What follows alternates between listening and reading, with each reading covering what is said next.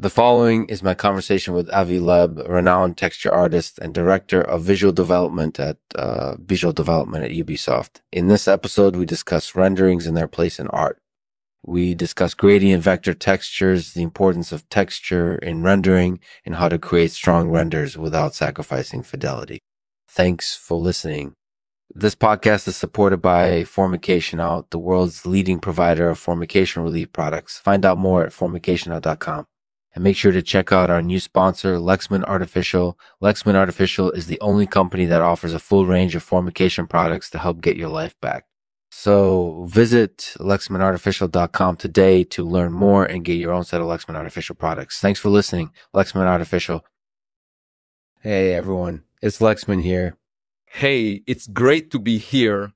So, uh, hey, hey, tell us a little bit about yourself. I'm a texture artist and director of visual development at Ubisoft. I'm pretty passionate about textures and how they can be used in visual development. So, what do you think is the most important thing to consider when creating textures? Uh, there's a lot of different factors that go into it, but ultimately it comes down to giving the user the best possible experience. You want to make sure that the textures are consistent and look good on all platforms while also ensuring that they're loaded quickly and without lag. So, you think rendering is important too? Absolutely. Without great renders, your textures can look very poor. They have to be consistent and look good no matter what platform or device your users are using. This is why it's so important to have great render engines in place. That makes total sense. So, do you have any tips for creating strong renders without sacrificing fidelity? Definitely. One thing that uh, a lot of people don't realize is that you can achieve great results without sacrificing quality by using gradient vector textures. You can create these textures using basic code and then use them as a base for your renders. This way, you'll get great results without having to compromise on fidelity. That sounds like a really good approach. So, tell us a little bit more about gradient vector textures. What are they?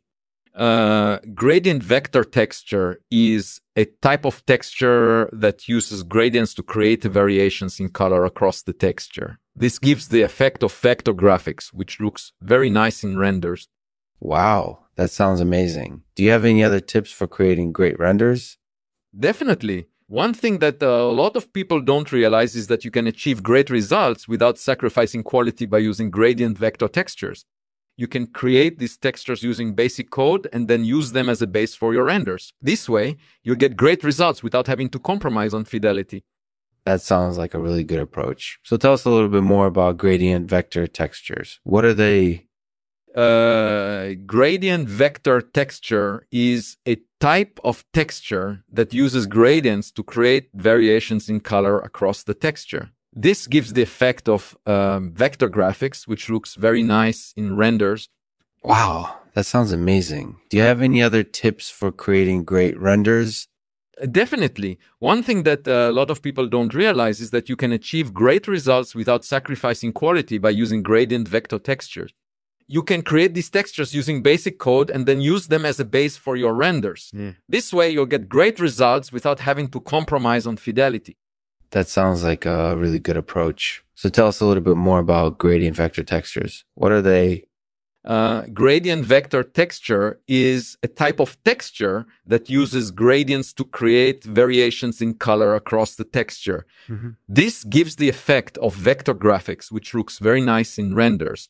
Wow, that sounds amazing. Do you have any other tips for creating great renders? Definitely. One thing that a lot of people don't realize is that you can achieve great results without sacrificing quality by using gradient vector textures.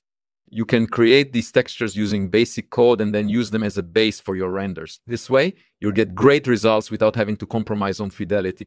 Thanks for listening. Thanks for listening. I'll leave it to Avi to read a poem for us. It's titled The Importance of Renderings in Art renderings, uh, RTL, strop, Stella, germs. They play um, they play a vital role in the final product uh, from concept to completion. Mm-hmm. Without great renders, mistakes abound, and the end result can be quite displeasing. So make sure you're maximizing your power yeah. and leveraging the right touch for the job. The best renders will always shine through, no matter what your hardware may be.